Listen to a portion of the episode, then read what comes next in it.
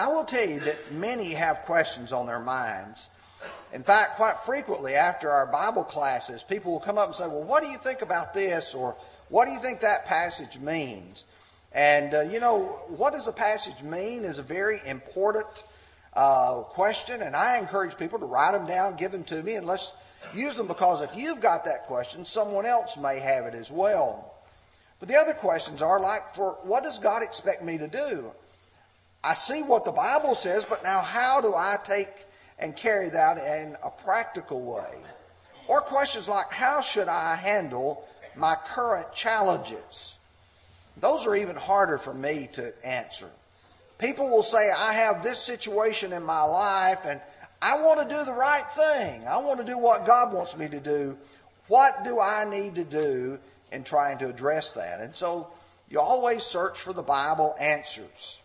Well, I will tell you, here's what God tells us to ask for. In Jeremiah chapter 6 and verse 16, thus says the Lord, stand in the ways and see, and ask for the old paths, where the good way is, and walk in it, and then you will find rest for your souls. What a wonderful thought. God said, You want to find a way that goes good? Ask for the old paths. The way that God has set forth for men. But he, if you'll notice the last part of verse 16, they said, We'll not walk in it. That's sad when people hear what God wants them to do. Well, I have two questions that have been asked for tonight. And I will tell you the first one was asked by Alyssa. So I told her to pay attention tonight. And I will tell you this that a lot of times some of the questions that I get do come from some of our young people. And uh, the question she asked I thought was a good question. Why did God ask Noah to build the ark instead of other people too? Why Noah? And that's a good question. Well, God asked only man, the only man, who was trying to do the right thing. I want you to go back with me to Genesis chapter 6 and let's look and see what the condition was when God called Noah. The Lord saw that the wickedness of man was great in the earth, and that every intent of the thoughts of his heart was only evil continually. And the Lord was sorry that he had made man on the earth, and he was grieved in his heart. So the Lord said, I will destroy man whom I have created from the face of the earth, both man and beast, creeping things, and the birds of the air, for I am sorry that I have made them. But Noah found grace in the eyes of the Lord. If you look at everybody, it says their thoughts of their minds was only evil continually. Why would God ask anybody whose heart was evil to build an ark to save him? Because that was the purpose that God had in destroying the world in the first place. Genesis 7 verse 1, the Lord said to Noah, Come into the ark, you and your household, because I have seen that you are righteous before me in this generation. Of all the people who were living, everybody on the face of the earth, only Noah, his wife, his three sons, and their wives were righteous in his sight. In Hebrews 11 verse 7, by faith Noah, being divinely warned of things not yet seen, moved with godly fear prepared an ark for the saving of his house, by which he condemned the world and became an heir of righteousness, which is according to faith. Notice, God showed Noah what was coming. God told Noah what to do. But out of all the people, only Noah did what God asked him to do. And the truth is, God was being gracious to Noah. It was God's grace that would extend to Noah the ability to save his life. But Noah had to do something. He had to be involved in the building of that ark. Yes, it was by grace, but God's grace told Noah what to do and provided the means for it. In Genesis 6 and verse 14, God said, Make yourself an ark of gopher wood. Make rooms in the ark and make a cover and cover it inside and outside with pitch. The reason why the ark was built was not for God. The reason why the ark was built was for Noah and for those animals that God would choose to preserve. if you read through verses 15 and through verse 22, I want you to notice in Genesis chapter 6 all the times he refers to yourself. And I'm not going to look at them all, just going to bring out a couple of verses or so. In verse 18, but I will establish my covenant with you, and you shall go into the ark, you, your sons, your wife, your sons' wives with you. Notice the emphasis on who was to go in. Verse 21, and you shall take for yourself of all food that is eaten, and you shall gather it to yourself, and it shall be food for you and for them. Then thus did Noah according to all that God commanded him, so he did. So Noah built an ark to the saving of his house. He followed God's commands. And God only told Noah to build it because Noah was the only righteous man. And thus, according to 2 Peter 2 and verse 5, it says, And did not spare the ancient world, but saved Noah, one of eight people, a preacher of righteousness, bringing in the flood on the world of the ungodly. So the question is, why did God just ask Noah to do it? Because Noah was the only good man, the only righteous man, and who would do what he asked him to do. Now, the second question is a little more complex and it requires a little more time. And I presume because of the current political climate going on in our country, that the subject of abortion has become very concerning. And the question is Does the Bible say anything about abortion? What are Christians supposed to do? Well, let me tell you before I actually begin this question that we live in a divided world. We live in a world that some people follow God and some people follow the devil. And we live in a world where, as Paul would say in Romans chapter 1 and verse 28, and because they would not retain God in their knowledge, God gave them up unto a reprobate or a debased mind to do those things which were not fitting. God looked at this world and he said, because you want to go your own way. You want to have your own mind. You want to do things your own ways. He said, okay, you can have your debased, your reprobate mind. And then beginning with verse 29 and following, he begins to talk about all the things that that does and how it affects them. And if you get to verse 31, he uses a phrase, without natural affection. Without natural affection. That's when you get to a point where you no longer have a reasonable, a natural concern for someone else and for their life. What we want to do this evening is to look at some important biblical principles regarding this. And the first one is without any equivocation, life begins at conception. Life begins when the husband and the wife and the seed and the egg are fertilized, and that's when life begins. How do I know that? Let's go to Luke chapter 1. Because I believe you have the answer just in Luke 1 if you were to have no other passages whatsoever. But he said in Luke 1 and verse 36 about Elizabeth and John the Baptist. It says, Now indeed, in verse 36, Elizabeth, your relative, has also conceived a son in her old age. And this is now the sixth month for her, her who is called barren.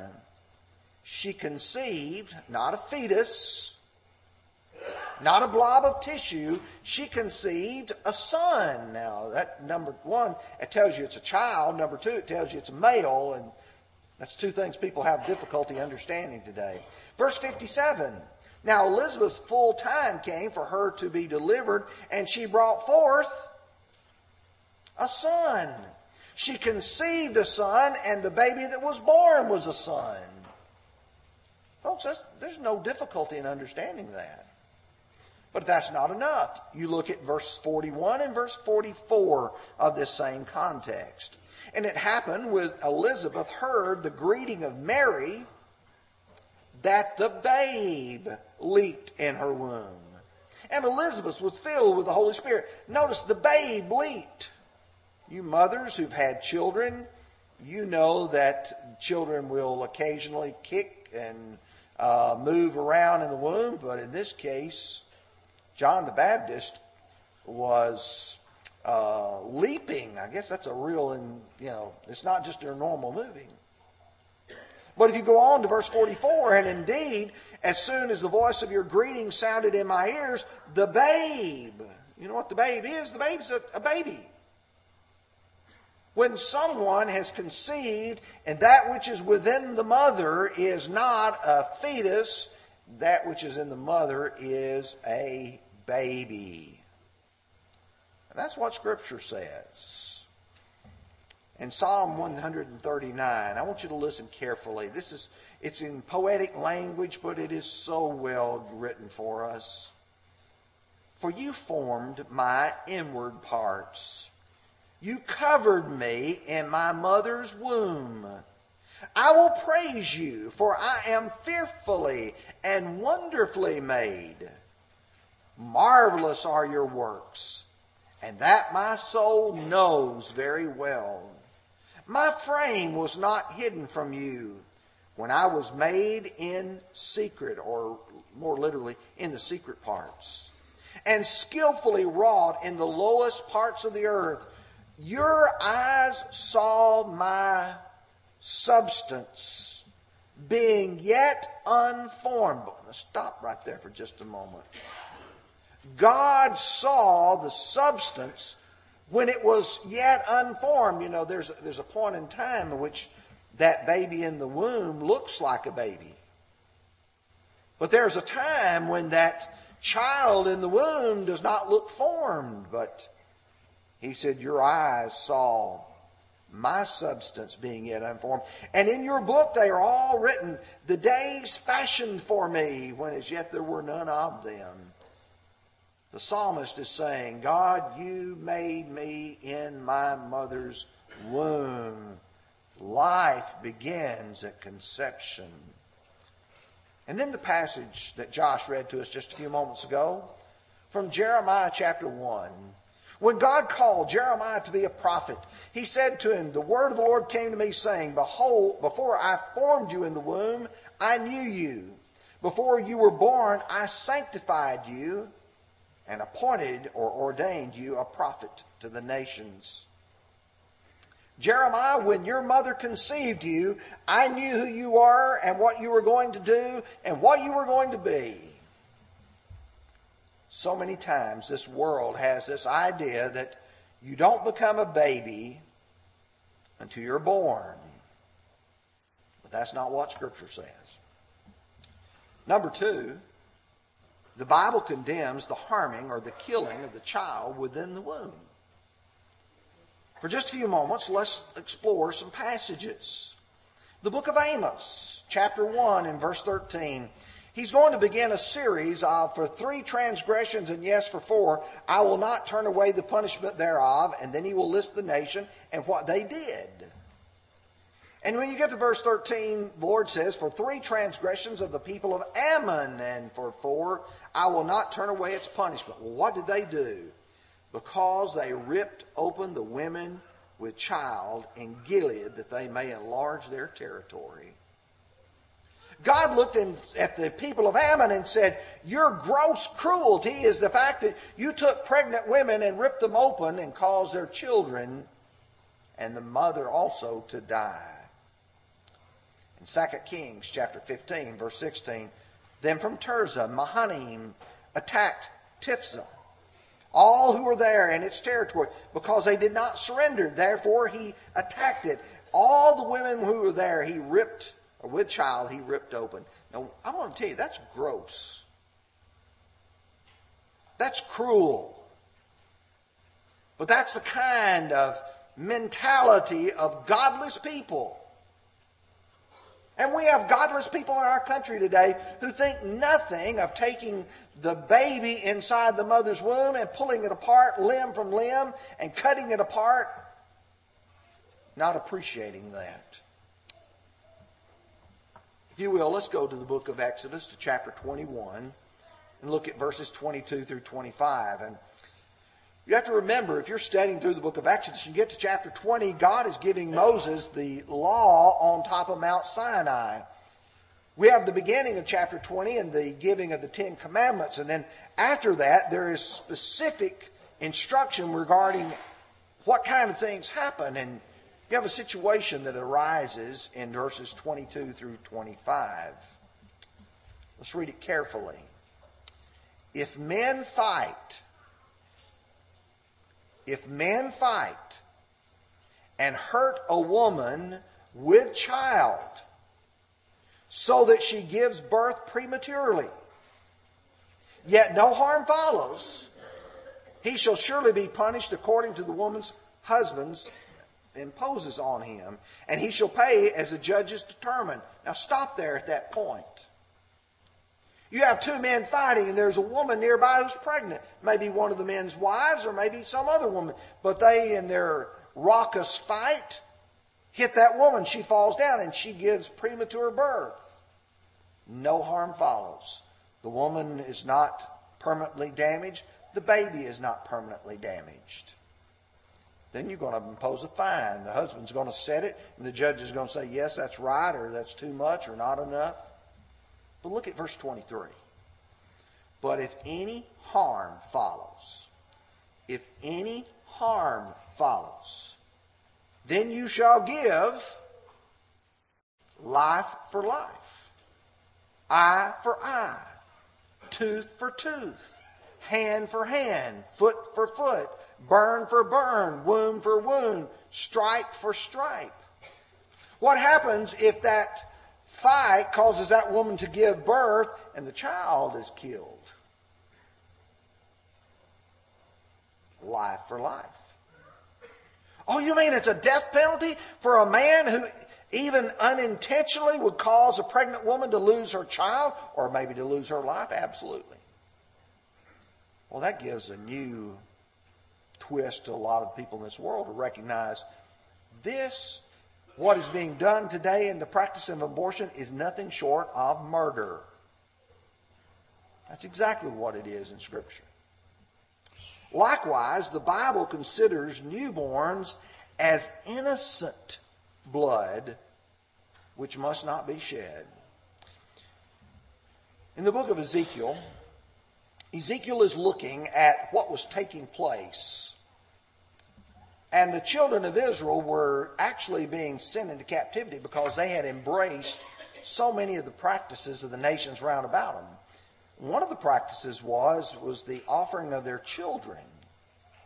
In chapter 16, verses 20 and 21, moreover, you took your sons and your daughters, who you bore to me, and these you sacrificed them to be devoured. Were your acts of harlotry a small matter? That you have slain my children and offered them by ca- causing them to pass through the fire. Now, I want you to pause with me for just a second because you read some of these passages and you say, I can see what he's talking about, this passing through the fire. But notice the question at the end of verse 20 Were your acts of harlotry a small matter? I want to ask you why so many of the abortions are being performed in this country. Well, there's mothers that are unwed who became pregnant by men that are not their husbands. You know what the Bible calls that? We call it fornication. That's what the New Testament calls it. The Old Testament calls it harlotry. He said, but you look at that as such a small matter, but now let me tell you what you do on top of that that you have slain my children and offered them up through by causing them to pass through the fire. They offered them to the god Molech in the valley of the sons of Hinnom. There was a, an open cavity inside of this idol. And they built a fire, and the hands were outstretched. And as they built that fire, then they would lay a live baby on top of it and sear its skin. Now, that's just so despicable. But you see, that's what they were doing. In Exodus chapter 1, verses 16 and following, you can see what Pharaoh did. He said, when you do the duties of a midwife for the Hebrew women and you see them on the birth stools. If it is a son, then you shall kill him. If it's a daughter, then she shall live. But the midwives feared God and did not do as the king of Egypt commanded them, but saved the male children alive. So the king of Egypt called for the midwives and said to them, Why have you done this thing and saved the male children alive? The midwife said to Pharaoh, Because the Hebrew women are not like the Egyptian women, for they are lively and give birth before the midwives come to them. Therefore, God dealt well with the midwives, and the people multiplied and grew very mightily. And so it was because the midwives feared God that he provided households for them. So Pharaoh commanded all of his people, saying, Every son who is born to you cast into the river, and every daughter you shall save alive. You see, Pharaoh had no respect for life, particularly the lives of young men. We live in a world today that no longer respects life. We had a governor who actually is a doctor who advocated that what you do, you let that child be born, and then if you think it's all right, then you let it live. But if you don't think it's all right, go ahead and take that baby's life. Now, that's in our country. That's among our people not to be outdone by Pharaoh. King Herod, once he learned that there was born in the city of Bethlehem the king of the Jews, he commanded that the babies be killed. Then Herod, when he saw he was deceived by the wise men, was exceedingly angry, and he sent forth and put to death all the male children who were in Bethlehem and in all of its district from two years old and under according to the time which he had determined from the wise men. Herod said, okay, now we're not just going to get the babies, we're going to get the little children, all the way up to two years of age, the little boys. In Psalm 106, verses 35 through 38, reflecting on what the children of Israel had done, he says, But they mingled with the Gentiles and learned their works. They served their idols, which became a snare to them. They even sacrificed their sons and their daughters to demons and shed innocent blood. The blood of their sons and their daughters, whom they sacrificed to the idols of Canaan, and the land was polluted with blood. The United States of America, for all the good that is a part of our country, is a land flowing with innocent blood. Sadly, it seems it's getting worse. 2 Timothy 3 and verse 13 says, But evil men and impostors will grow worse and worse, deceiving and being deceived. There's a loss of respect for life. You may not realize it, but here's the way it goes. You have abortion, the killing of the baby before it's born. That then results in, once you have said that's okay, then begins infanticide. We already have those who are arguing for infanticide now. That's killing of the child after it's born. Then mercy killing. That's when you begin to think, well, when people begin to get so old and so forgetful that they can't even put the slides in the right order, maybe it's time to go ahead and get rid of them. You laugh, but once we're no longer productive members of society, the idea is you just get rid of those that, that are becoming a burden to you. From that becomes ethnic cleansing. You see that happening in some other countries where you say, okay, this whole group of people doesn't deserve to live, whether it's Jews or whether it's of other nations. Truth is, we're made in the image of God. Every one of us, from the smallest baby that's in the mother's womb, all the way to the old gray headed man or gray headed woman. In Genesis 1, verse 27, and so God created man in his own image. In the image of God created he him. Male and female created he them. And then chapter 9 and verse 6 Whoever sheds man's blood, blood shall be shed. For in the image of God he made man. when you say, okay, now I want to see what does the Bible say about abortion? It says that every baby is born and every baby is conceived in the image of Almighty God. Second part of that question is what can we do? And I, I can't be as long winded on this. You realize that one person can do something. I like the quote of Helen Keller. I will say before I read it that uh, floods are made up by raindrops. Many of us have seen the waters rise around us. There's been a lot of rain recently, but do you realize that every one of those came down as single raindrops? Helen Keller said, I am only one, but I'm still one. I cannot do everything, but I can do something. And because I cannot do everything, I refuse to do something, uh, not to do, refuse to do something that I can do. If I've got the ability to do it, I'm going to do something to be a part of this. I remind you, this is a moral issue. It's not a political one. But one must always support the right versus the wrong. If someone comes to you and advocates doing something that's wrong, you must say no. I can't support you. I can't encourage you. I can't vote for you. I can't give you money. I won't give you money. Now here's something that I don't think that we sometimes realize. We need to pray. Remember, God is more powerful than all of us combined. And sometimes God is waiting for us and our consciences to say, God, we're sorry that this is going on and we want it to stop. And God has the power to make it stop. We need to preach.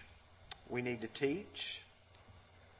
Especially God's nature and God's message on the nature of man. You know, this morning I tried to make the point that the riot occurred in Ephesus because of the preaching that was so distinctive. We ought to be preaching such that we confront the ungodly world. We need to be telling the, the young men and young women who are going out and fornicating and conceiving these children that's wrong. Two wrongs don't make a right. Just because you have committed one sin doesn't give you the right of the ability to create another sin by killing that child.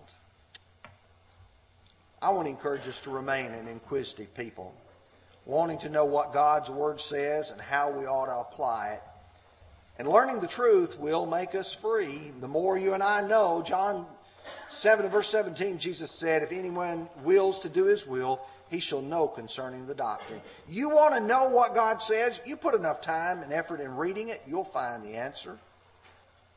John 8, verse 31, Jesus said to those Jews who believed him, If you abide in my word, then you are my disciples indeed, and you shall know the truth, and the truth shall make you free. You abide in his word, keep doing it.